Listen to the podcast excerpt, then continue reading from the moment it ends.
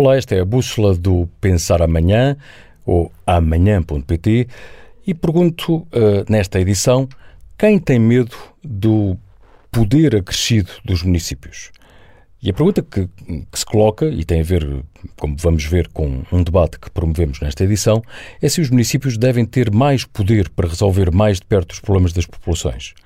Uh, o reforço de competências das autarquias tem sido, uh, finalmente, no último ano, acompanhado de maior transferência de verbas para a delegação de competências, por exemplo, no setor da educação, mas será que isso é suficiente quando, ao mesmo tempo, se reforça as competências das CCDR, as Comissões de Coordenação e Desenvolvimento Regional, o que para muitos autarcas e vários políticos traduz, afinal, numa regionalização encapotada?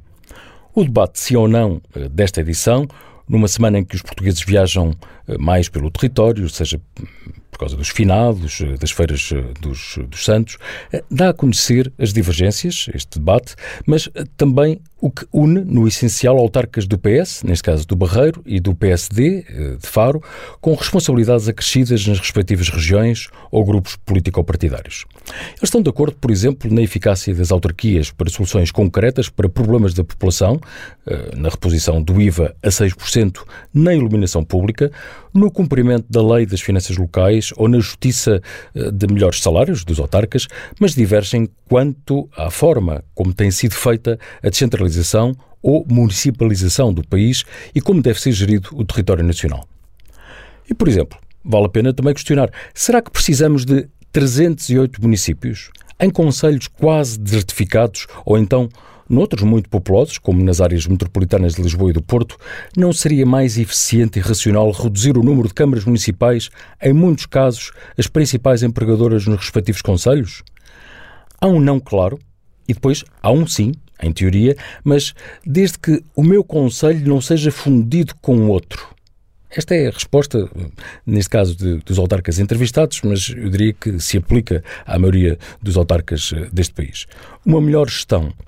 e capaz ordenamento do território é crucial para o repovoamento do interior, a dinamização das cidades médias e uma maior competitividade de territórios onde se vive melhor, muitas vezes, do que em Lisboa e Porto, mas é só fazer as contas, como diria uh, o antigo Primeiro-Ministro, e é preciso praticar com coragem as ideias de Spencer Johnson no livro Quem Mexeu no Meu Queijo, vale a pena, que foi, vale a pena recordar que foi publicado em 1999 e ele dizia uh, que a mudança uh, de facto é aceita e desejada por quase todos, desde que não seja na minha casa, empresa, organização, cidade, vila ou freguesia, neste caso.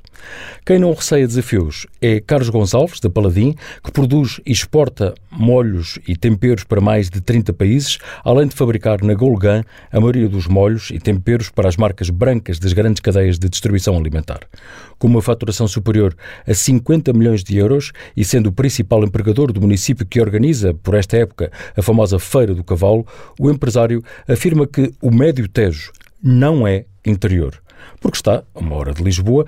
e depois revela os fatores críticos de sucesso da fábrica criada pelo pai em 1982 e cujas ações Carlos decidiu doar a uma fundação que vai continuar a responsabilidade social da família Mendes Gonçalves no Alto Ribatejo. E por fim, a terminar, recomendo duas provocações nas crónicas de Nuno Alvim e de Ricardo Marvão, que pode ouvir também a podcast. A primeira é que precisamos de grandes empresas, mas os incentivos públicos estão todos feitos para manter o sistema das PME, das pequenas e médias empresas, alerta o economista que trabalha em Bruxelas e é especialista em concorrência.